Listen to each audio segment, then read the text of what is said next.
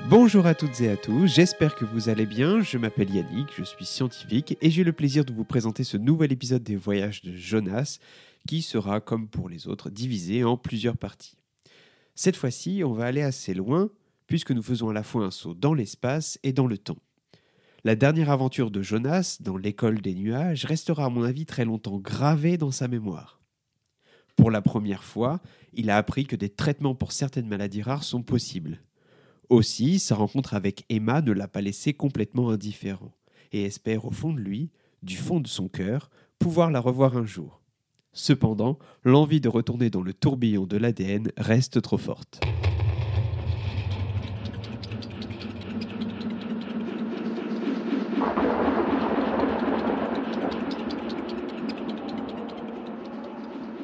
Jonas? Jonas? C'est moi, docteur Franklin. Je suis sûre que tu as déjà fait de grandes découvertes qui t'interrogent et t'interpellent. Tu as encore beaucoup de voyages à accomplir avant de te rendre compte, comme moi, que percer le mystère de l'ADN est une nécessité absolue pour espérer, un jour, pouvoir guérir les gens atteints par les maladies rares. Prends bien soin de toi, mon Jonas, et surtout, profite de ces aventures extraordinaires. On se voit bientôt. Merci, docteur Franklin s'écrie Jonas à présent complètement à l'aise dans le tourbillon de l'ADN. Malgré le vent qui souffle toujours aussi fort dans le tourbillon, Jonas n'a pas peur et s'imagine qu'il flotte tel un astronaute dans l'espace. Tout d'un coup, un halo lumineux apparaît, aspire Jonas, qui disparaît du tourbillon de l'ADN.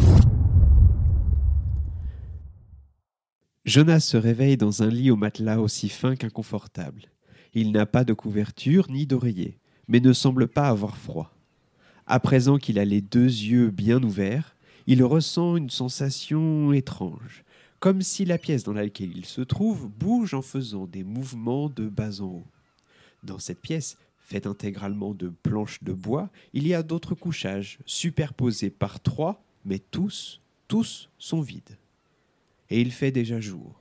En effet, la lumière du soleil, qui semble déjà très intense, arrive à se frayer un passage au travers de quelques planches de bois. À sa gauche, il aperçoit un petit escalier de bois assez fragile qui donne sur une porte assez épaisse. Il se lève d'un bond et, sans faire de bruit, approche son oreille de la porte. Maintenez l'allure, nous devrons arriver à bon port d'ici deux ou trois heures.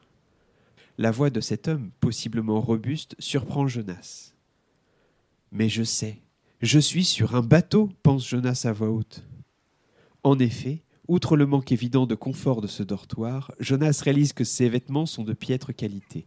Il porte une sorte de t-shirt en lin qui semble usé, ainsi qu'un pantalon noir qui est tellement court qu'il ne descend pas jusqu'à ses chevilles.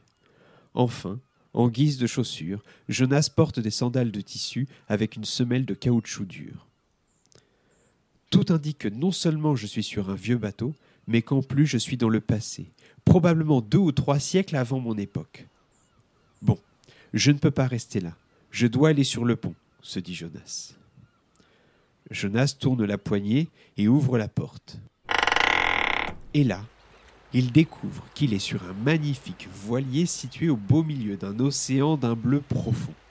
Autour de lui, environ une trentaine d'hommes et de femmes d'équipage s'affairent pour faire avancer ce magnifique trois-mâts aux voiles blanches.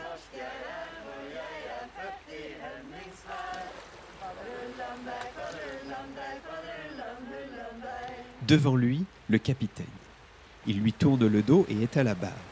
Celui-ci semble assez maigre, mais malgré cela, donne tellement de la voix que son autorité ne fait aucun doute. Jonas s'approche de lui, et avant d'arriver à sa portée, le capitaine tourne la tête. Moussaillon, tu tombes bien. Monte en haut du mât principal. Nous allons sûrement accoster d'ici deux ou trois heures. Tu nous guideras pour l'accostage. Le capitaine semble fatigué. Il porte une barbe hirsute de plusieurs semaines qui dissimule à peine un teint jaunâtre. Il semble malade, mais déterminé à arriver à bon port. Bien, mon capitaine, s'écrie Jonas d'une voix ferme. Jonas contourne le capitaine jusqu'à bâbord et arrive auprès d'une échelle de corde. Une matelote s'approche de Jonas pour l'aider. Tout comme le capitaine, son teint est jaunâtre. Elle est maigre comme un clou rouillé et a le regard légèrement vitreux.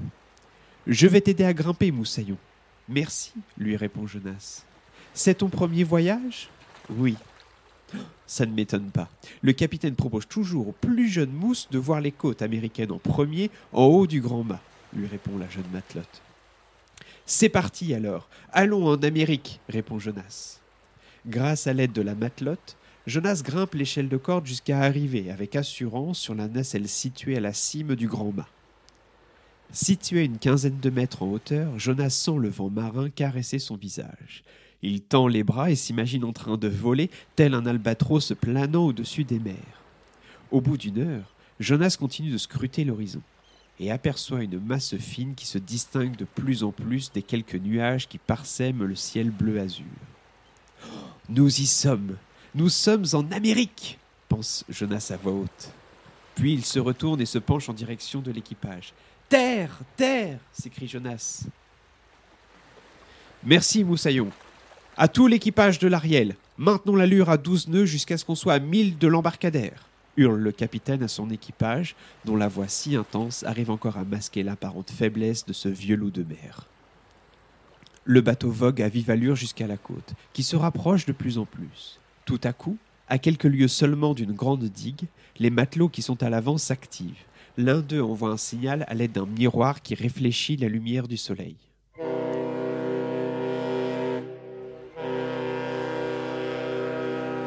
Au bout d'une heure, le navire finit par accoster et les tout premiers matelots descendent sur le long quai de bois pour solidement attacher les amarres. Tout l'équipage descend de l'Ariel et parcourt difficilement les 200 mètres du quai pour atteindre un petit village portuaire fait de quelques maisonnettes de briques et de bois. Jonas, qui suit l'équipage, est émerveillé, même si la végétation et les paysages lui semblent familiers tant ils ressemblent à ce qu'il connaît en France. Tout le groupe, emmené par le capitaine, entre dans une des maisons du port. Lorsque Jonas entre, il est dans une grande salle de restaurant intégralement vide, mis à part un homme qui se tient derrière un comptoir. Le capitaine s'y présente. Bonjour, capitaine. Vous êtes à l'heure aujourd'hui, répond le serveur. Salut à toi, Paco. Est-ce que vous avez fait bon voyage, capitaine? Non, pas désagréable, surtout au début. Mais mon équipage est fatigué les derniers jours ont été pénibles pour tout le monde. Nombre d'entre nous a été assez malade. Vous inquiétez pas, j'ai fait assez d'ABK pour trois équipages comme le vôtre. Merci Paco. L'homme part dans l'arrière-cuisine et revient au bout de quelques secondes avec de grandes casseroles desquelles s'échappent d'intenses vapeurs. Il dépose également un grand nombre de tasses sur le comptoir. Tour à tour, les marins remplissent une tasse de cette décoction encore fumante et s'assoient sur les bancs qui longeaient d'immenses tablés. Jonas ne s'est pas encore servi.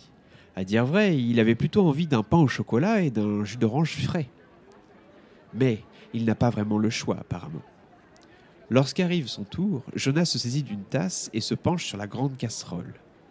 Ce qu'ils appellent l'abeka est en fait une infusion d'une couleur peu ragoûtante entre le vert et le marron et qui dégage un parfum complexe entre l'hibiscus, le caramel et le citron. Bierk Je suis obligé de boire cela se demande Jonas à voix haute. Jonas n'avait pas vu que le capitaine se tient derrière lui. Et au moment où Jonas renonce à se servir, le capitaine saisit son poignet, le force à se saisir de la louche et à se servir.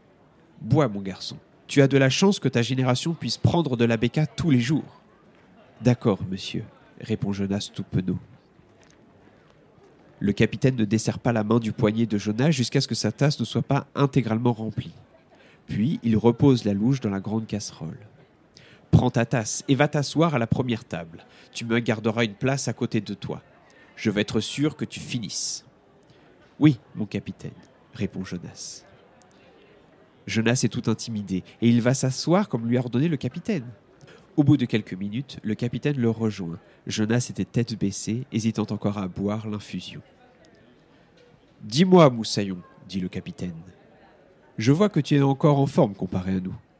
Le capitaine s'arrête, saisit d'une main tremblante sa tasse pleine d'abeka encore chaude et en boit quelques gorgées. Jonas ne sait que dire. Nous allons rester ici quelques jours encore. Et je veux que tu partes dès demain, à l'aube, avec Paco. Mais pourquoi faire? demande naïvement Jonas. Nous sommes trop fatigués. Moi et les autres, nous n'avons pas la force d'aller jusqu'à la tribu des Arapaos. Tu iras à ma place, apporter au chef de tribu un présent de la part du président. Pendant ce temps, nous déchargerons la livraison et chargerons la cargaison de fleurs d'Abeka. Quelle livraison? demande Jonas. Nous leur apportons diverses choses, comme du matériel agricole, des tonneaux de vin, des confitures, des sacs de farine, en échange d'Abeka séchés. Tu iras avec Juliette, mon bras droit. Tu vois qui c'est, rassure-moi demande avec hésitation le capitaine. Oui, oui, mais mon capitaine, pourquoi ne faisons pas pousser l'Abeka directement chez nous en France? C'est une bonne idée, mais ils ne veulent pas. L'Abeka est une fleur sacrée. Et c'est ici que s'achève la première partie de cet épisode. La suite arrive bientôt et j'espère qu'elle vous plaira. Dans cette suite, Jonas parcourra une grande forêt jusqu'à rencontrer la tribu des Arapaos. Enfin, il ne vous a pas échappé que l'équipage ne soit pas en si grande forme. Il est improbable qu'ils souffrent du mal de mer, ce serait un comble. Cependant, leur maladie, qui pour l'instant reste encore mystérieuse, provoque un teint jaunâtre, une fatigue importante et des tremblements. Cependant, cette maladie semble pouvoir se guérir, notamment grâce à l'ABK. Alors l'ABK, ce n'est absolument pas un vrai traitement dans la vraie vie, qui serait à base de plantes, mais ça signifie tout simplement fleur dans la tribu des Indiens, les Aljonquiens. Enfin, un grand merci à mon épouse Mathilde Alexia qui a prêté sa voix au docteur Franklin. Pour la petite histoire, on attribue la découverte de la structure de l'ADN à Watson, Crick et Wilkins, qui ont par ailleurs été récompensés du prix Nobel en 1962. Cependant, l'apport des travaux de Rosalind Franklin est tellement important que son nom devrait figurer au même niveau que Watson et Crick dans tous les livres de biologie. D'ici la partie 2, si vous avez aimé cette histoire, un grand merci par avance de nous mettre 5 étoiles sur votre appli de podcast et ou de la partager sur vos réseaux sociaux. Je vous souhaite une belle journée, prenez soin de vous et je vous dis à très très bientôt.